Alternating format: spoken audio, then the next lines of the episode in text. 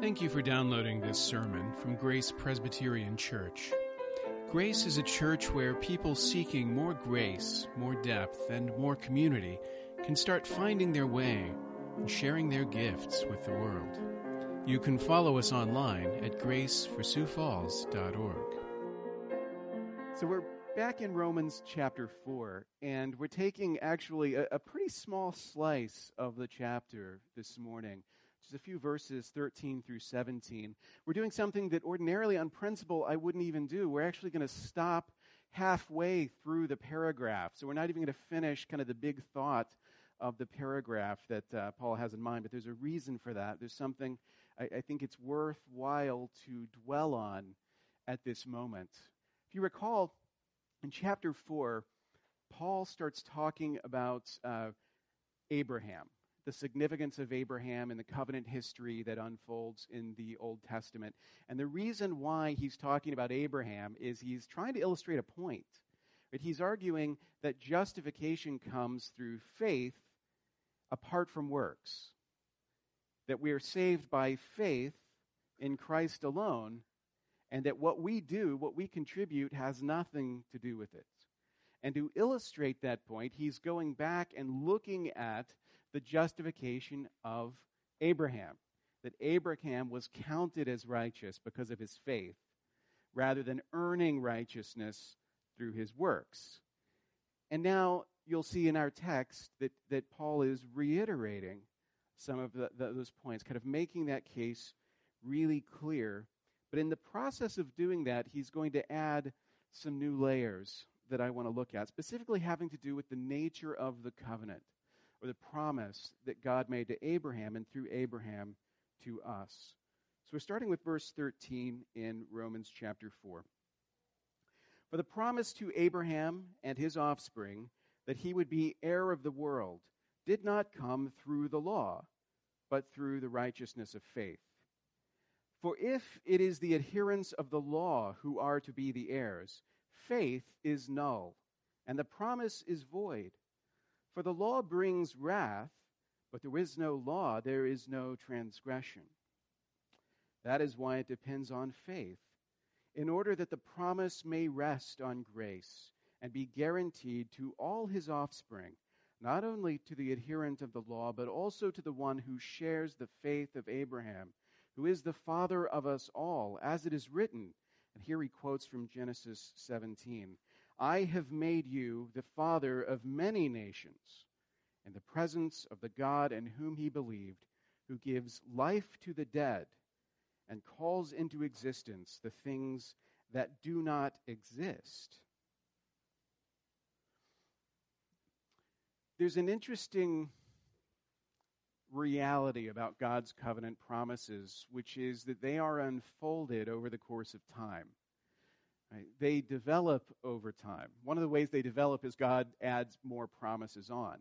So that we talk about the covenant of grace, but if you go back and look in Scripture, what you'll find is successive covenants, one on top of the other, all of which, kind of taken as a whole, form that, that one big promise. But the promise over time gets better and better. God enriches the promise more and more over time. He also reveals more about it as well. And, and in this way, the covenant promise, one way to understand it might be to think of it more um, the way we think of prophecy. When you think about the way prophecy works, it's kind of interesting. The true significance of a prophecy is usually not apparent immediately. Right? The true meaning of prophecy is only revealed in time. Over the course of time, you come to see what the prophecy was all about. Sometimes, in fact, it seems like the prophecy points one way, and then in hindsight, you realize no, actually, the prophecy pointed towards something else. Or even more complicated, it seems like the prophecy pointed one way, and it did. But in time, we come to realize it also and ultimately pointed somewhere else. Prophecy is complicated that way. It's not that the prophecy has changed, it's that we have changed. Our knowledge has changed. Our understanding has changed. We come to have a deeper appreciation, a more profound appreciation of what God meant when the prophecy was uttered. Here's an example. In the book of Isaiah, we always go around Advent time to Isaiah. Uh, For unto us a child is born, unto us a son is given, and the government shall be upon his shoulders. And we read those prophecies of Emmanuel, those prophecies of a child who would come, and we read them, and, and it's obvious to us oh, it's Jesus. It's Jesus. You might as well just plug Jesus right in. But it wasn't immediately obvious to the people who received those promises that they were referring to Christ. In fact, in context, go back and read the book of Isaiah, you'll find there are a number of, of children whose comings are prophesied, and oftentimes with little uh, time markers attached. Things like uh, a child will be born, and by the time he reaches kind of the age of understanding, the kingdom of Assyria will have fallen. That's not a reference to Jesus. That's a reference to a child that, that is actually born not too far in the future after the prophecy is given, because that empire, the Assyrian Empire, does in fact fall. Sometimes, if you go back, you'll look at those things and you'll say to yourself something like this well, I go back and I read the prophecy in context, and it seems like it doesn't apply to Jesus. It can't. In some cases, these prophecies will say things like, uh, like his sins will be forgiven. And you're like, well, that can't apply to Jesus. And that part doesn't. But others do. One prophecy with an immediate fulfillment, but also a fulfillment in time, like an ultimate fulfillment. And it's difficult to pick those pieces apart except in hindsight. And it's easy when, when Paul comes along and says, oh, and this is what it meant. Or Peter says, and this is what the prophet was pointing to. And you're like, of course. But you wouldn't necessarily have seen it immediately because prophecy's like that. Its significance is revealed over time, its meaning becomes apparent over time with its fulfillment. What I'm saying is, God's covenant promise of salvation is similar in that way that it is a promise that over the course of centuries and millennia reveals more about itself. It shows more layers. It becomes better and better. It turns out there's more to it than we realized. In terms of Scripture, we call this progressive revelation. Right? We, we see that in the New Testament, believers now, reading the scroll of the book of Hebrews, now have access, or reading uh, Peter's letters, now have knowledge that the heroes in the faith did not possess. We know things that were kept from them. And you think, wow, that's amazing to contemplate. It shows the depth of these promises, it shows there is more still to be revealed. And the promise to Abraham is like that as well. You go back in Genesis and you look at what it is that God promised to Abraham. He promised him possession of the land of Canaan. If you go back in Genesis and you start reading around Genesis 12, Genesis 13, and 15 through 17, which is where uh, Paul quotes from earlier, you see that possession of Canaan, like this promised land, is a big part of what Abraham is promised. Not only that, he's promised that his offspring, his descendants, will be as numerous as the dust of the earth. And that's a promise also that's reiterated throughout that Genesis account. But here's the thing that's a promise made in the middle parts of the book of Genesis, early middle parts of the book of Genesis. If you keep reading your Pentateuch, you get through the first five books of the Bible, and then you go on to Joshua, which we preached through last year people who were children of Abraham, looking at what God had done, would have had good reason to say the promise that was made to our father Abraham has been fulfilled. He said that we would inherit the land, and here we are. He said that we would be as numerous as, as the dust of the earth. And look, there are 12 tribes worth of us. Look how we have proliferated, even in our Egyptian captivity. The promise has been fulfilled, mission accomplished. And there was some truth in that. There was some truth in that. But of course, there was more to the promise that had been made to Abraham. In addition to possession of the land, in addition to his numerous offspring, Abraham had been guaranteed that in his seed, in his offspring, all the nations of the earth will be blessed. That in him all the nations of the earth would be blessed. That he would, in the words of Genesis 17, he would become the father of many nations. Not of one, but of many nations.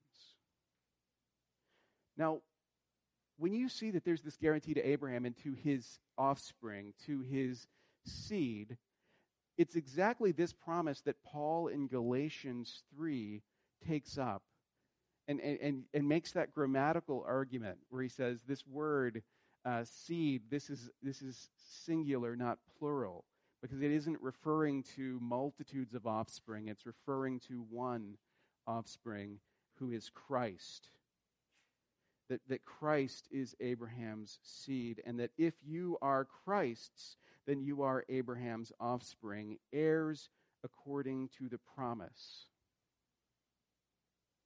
And now, here in Romans 4, in describing Abraham and his uh, covenant inheritance, he refers to Abraham this way in that first verse that we looked at as heir of the world that Abraham is heir of the world.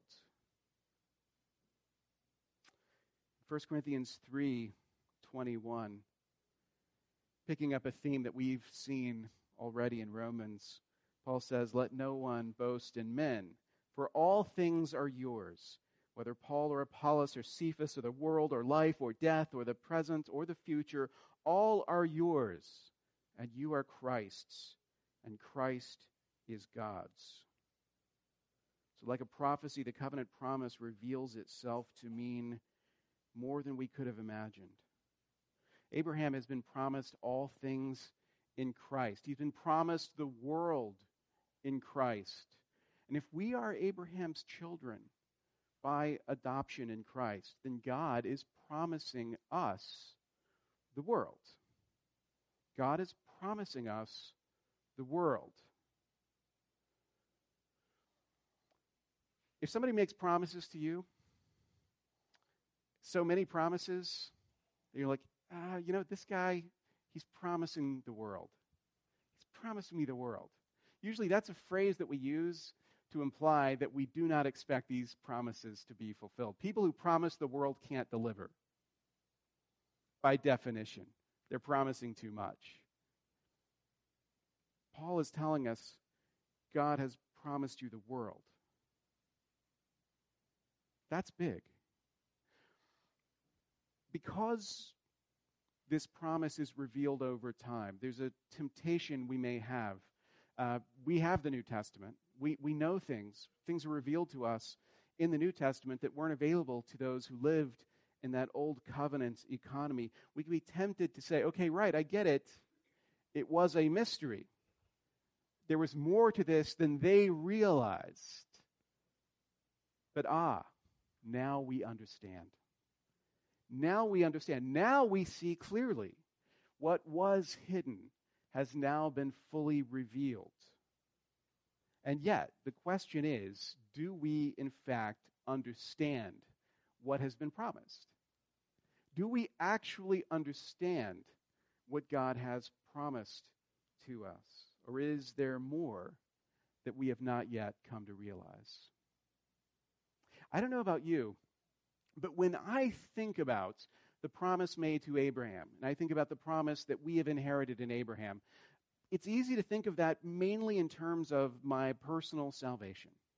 Right? Whether or not I have to pay the penalty for my sin. And that's the theme that Paul has been driving through in Romans so far this idea of justification, which directly relates to the question of salvation. And yet, when I hear the way that Paul refers to Abraham, not just as heir of salvation, not just as heir of the, the imputed righteousness of Christ, but as heir of the world, that starts sounding a little bit too big. Like that that's not the way I've thought about it. Uh, it needs to be narrowed down a little bit. It almost seems like that's that's too much. It's too vague for one thing, but it's also it's it's too much to expect to be an heir to the world. Of course, the, the word that's translated world here is the Greek word cosmos. So, what we're saying here is that in Christ we have a cosmic inheritance, so to speak. The world, it's something bigger than we've appreciated, something more than we've understood.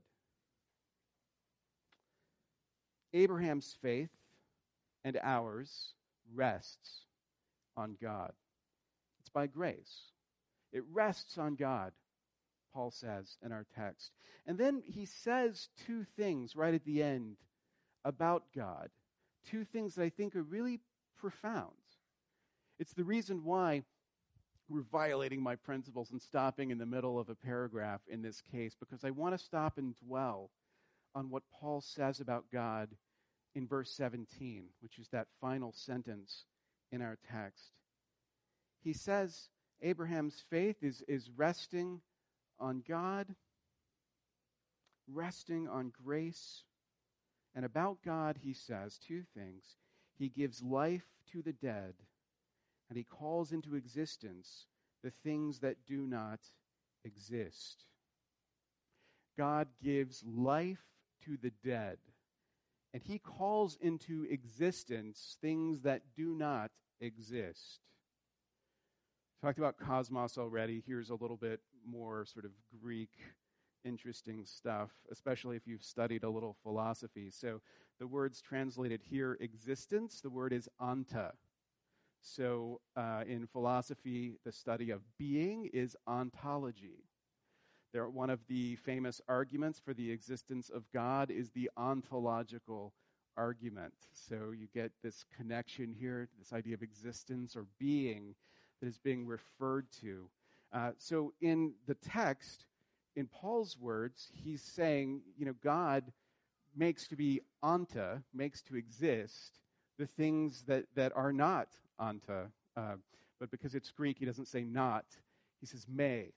Uh, may is, is how, it's one of the ways to negate a word in Greek. So onta versus may onta. Now, this is a great uh, instance where the word in Greek sounds like an English word that we have.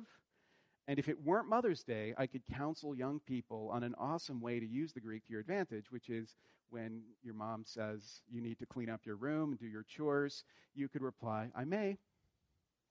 But in your mind, you're thinking, I'm replying in Greek, which means I will not. Like, I, I totally won't. But it sounds like you're really open to obedience. And that's the sort of thing on non Mother's Day I might point out, but this is Mother's Day, so, so let's set that aside. But it's a pretty big statement. It's a pretty big thing that Paul is saying. Uh, God gives life to the dead. God brings into existence the things that have no existence, the things that, that do not exist. Life to the dead.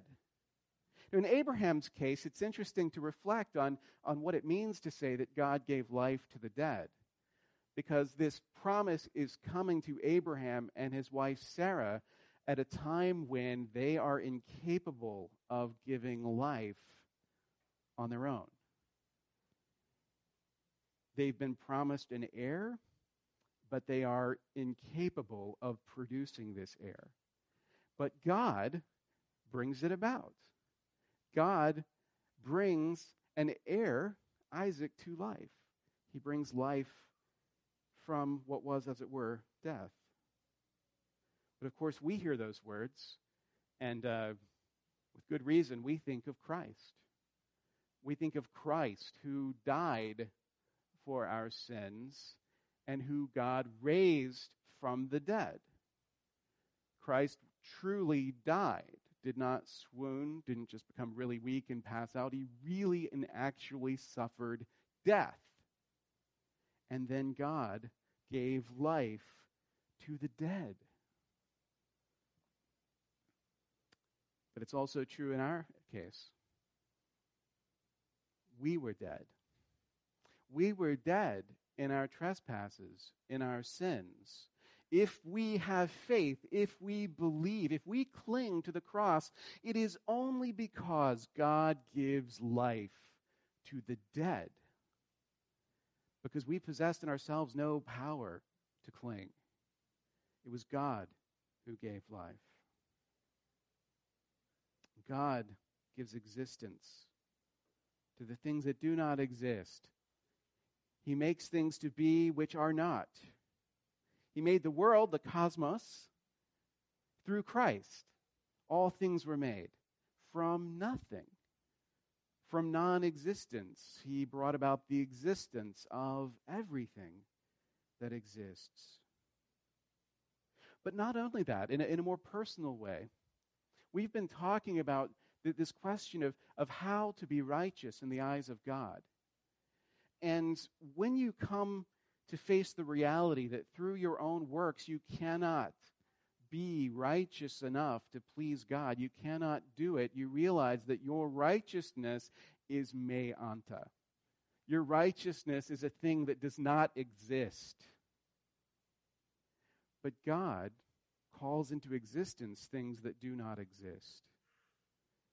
You have no righteousness of your own. You can't produce this any more than Abraham and Sarah could produce a son.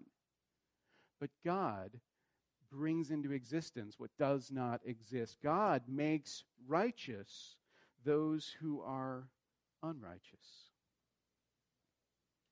In commenting on this particular phrase, uh, the theologian John Murray says the promises given to Abraham were in that category, the me onta category.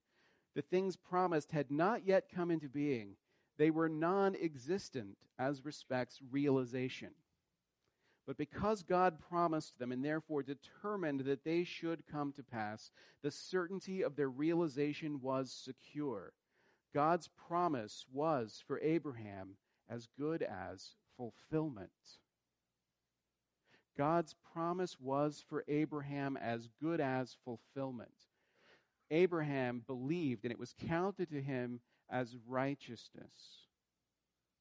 And what was the substance of that belief? What did that belief look like? It amounted basically to this that Abraham looked and saw, and for Abraham, because of what God spoke, what was me onta was as good as onta. What was non existent existed. The promise was as good as the fulfillment. That's how certain it was that what God had promised would, in fact, come to pass. Calvin adds that the character of the divine calling is that they who are dead are raised by the Lord, that they who are nothing begin to be something through his power. This is what's happening to us through this promise.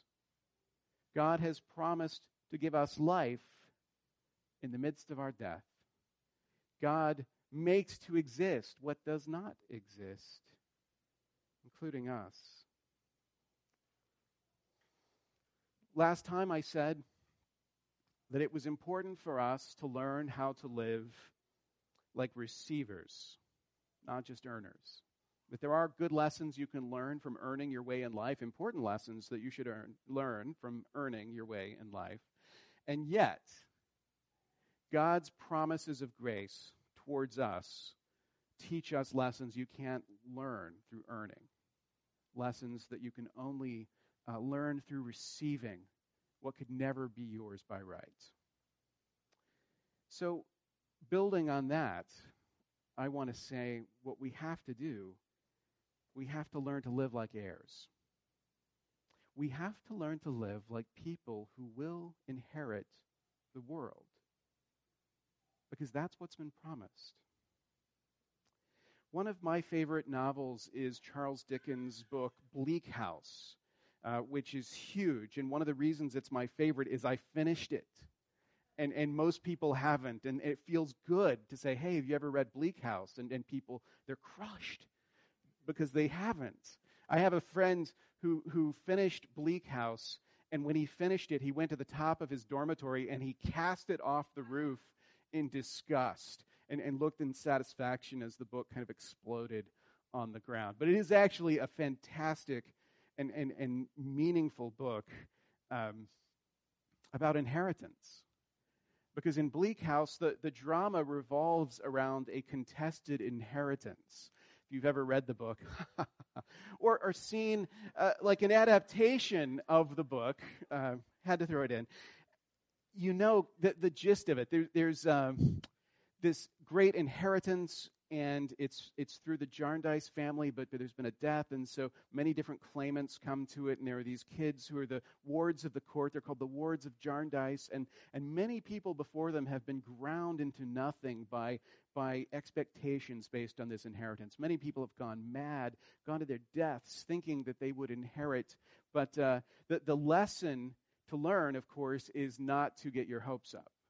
Unfortunately, the way that you learn it is by seeing one of the characters in the book that you really uh, have high hopes for get sucked into it and begin to live as if he will inherit this contested fortune and starts you know living as if it is a guarantee that all the money will come to him. And as you can imagine that turns out to be uh, catastrophic.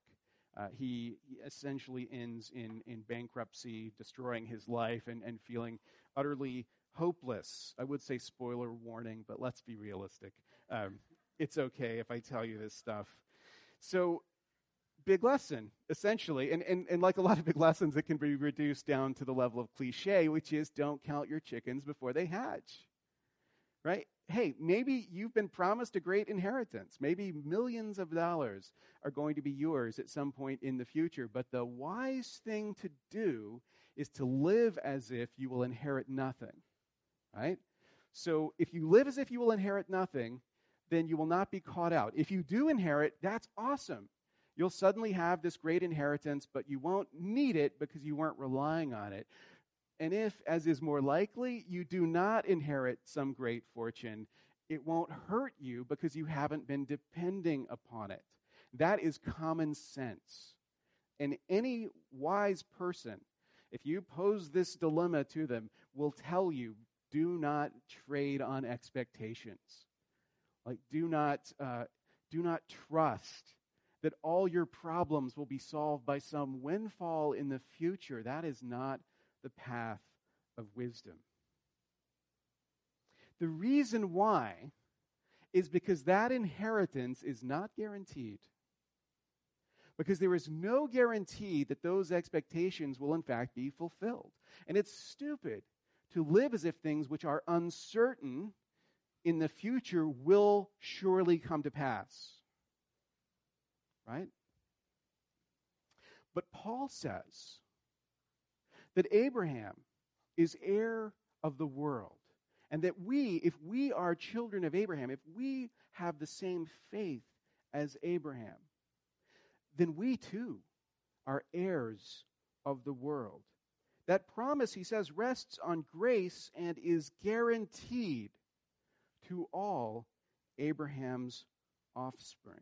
In fact, those two things go hand in hand. It's because it rests on grace and not on works that it is guaranteed. He's not saying because salvation rests on grace, it is possible to be saved. He's saying because it rests on grace and not on works, salvation is guaranteed to those who have the same faith as Abraham. It is guaranteed. Remember how John Murray put it? God's promise was for Abraham as good as fulfillment. And until we live as if God's promise to us is certain, have we really understood what the covenant of grace really promises?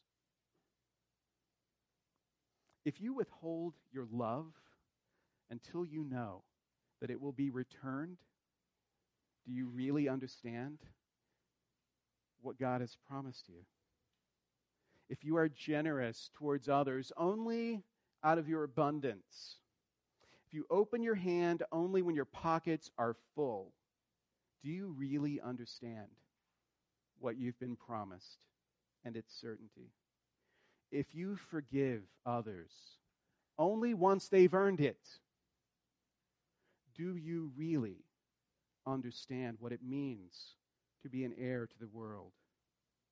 If you are at peace whenever there's no conflict, do you truly understand what it is to inherit the world? There are two failings that I would say, um, I was going to say many of you, I'm going to say all of you, and me too. Two failings we all suffer from. Two things we're guilty of. We live as if something less than the world has been promised to us. Not that we don't believe God has made promises, and not that we don't trust that He will fulfill them, but we live as if what He's promised is something less than what He's actually promised. And also, and more cuttingly, we live as if there's no guarantee that what was promised will be received. We live in hope that God will fulfill his promises, but then we live day to day as if he might not.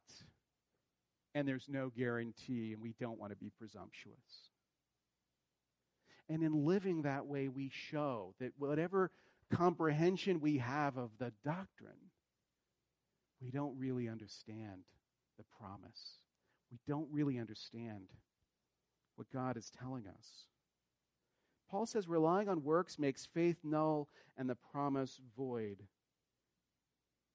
So rely on faith instead, which means rely on God. Rely on God instead. Relying on God. The more fully we rely on God, the more fully we understand what it means to be an heir of the world. It's Mother's Day, so I want to end with a tribute to motherly love. But it's not going to be sentimental. In pulpits across America, across the world, there will be very sentimental, almost hagiographic, saintly tributes to the uh, perfection of motherly love. And this is not going to fall into that category. And, and I think it hopefully will actually be more compelling for that. In Christian counseling, there's a truism that uh, heavenly father problems are often connected to earthly father problems. People struggle to relate to their God in heaven, oftentimes because they've had difficult relationships with their father here on earth. And so you begin to see quickly that uh, the life of faith is not an intellectual exercise, and what we have experienced and suffered can often deeply impact, you know, the life we live and what we're able to believe, what we're able to trust in. So a bad relationship with your earthly father can, can also, you know, result in a bad relationship with your heavenly father. It's not Father's Day, so I can say that. And uh, it's totally fine. And the thing is, though, when you think about that, and I've thought about it a lot, and I think there is truth to it. I, I feel like I've, I've observed uh, that to some extent. We don't often think about the, the opposite case. We often don't think about uh, the way that your mother's love teaches you about the love of God. And I think this is important, especially if, if what we're thinking about is how to rely on God that a mother's love can picture for us the love of God. Know, like I said, I don't want to sentimentalize this, but, but I do just want you to think for a moment. It's, it's strange to think that there could be a person in the world who could love you so absolutely that she would give her life for you, but she also won't let you get away with anything. Right? She loves you unconditionally, but, but also is really picky about every little choice you make. People often say, I, it's hard to believe in, in this God of love because he also gives all these orders, these commands. He has all these expectations of holiness. And it's like, think about your mom. Your mom loves you in the same way, but she has expectations. Right? She has standards for you as well. She would give her life for you, but she will never make peace with your bad choices as she sees them. It's one of these funny things. Like if you live your life in a way that your parents never would have approved of. Eventually, your dad will give up. He will make peace with that. He'll say, That's just the way it is. But for as long as your mother is alive, you will be hiding things from her because you know that, it, that even though it seems like she's given up, she hasn't. She's waiting, looking for her opportunity. Right? Because the standard, the hope that she has for you hasn't died. You may have gone completely off the rails. You may find yourself uh, in prison. But when they go to your mom's house and interview her, she will explain that you were actually a good boy. And she still has hopes for you. That's the crazy thing. For us, love and approval and acceptance, they go hand in hand. Not to approve of me is not to love me the only way that you can maintain that kind of an understanding of love is, is not to reflect on the way that your mother loves you. Because it doesn't work that way. It doesn't work that way. Right? The hope continues. The, the pride continues. But she never gives up on the thought that you might amend your ways. That can teach us something, I think, about the love of God. Because a mother's love is a love you can rely on. Like she'll be there for you, she will sacrifice for you. But she will also have a high, high expectation of what she wants for you, the good that she wants for you. Right? Here's the unsentimental part. In Isaiah 49, verse 15, this is, this is something, let's look at this. I'll prove to you that this is in the Bible. Isaiah 49, verse 15 Can a woman forget her nursing child, that she should have no compassion on the son of her womb?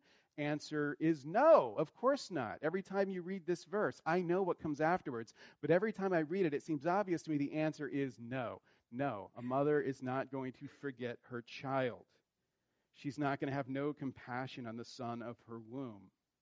But Isaiah continues Even these may forget Yet I will not forget you. Nobody's perfect.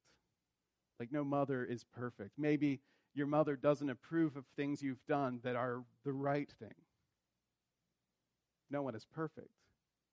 Right? No human love is perfect.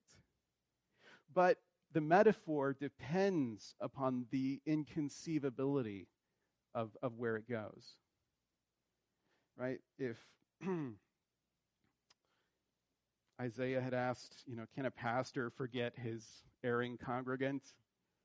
It loses some force. Even, you know, can a father forget his wayward son? Uh, it's hard. But a mother to have no compassion on the son of her womb, to forget her nursing child, it seems inconceivable to us.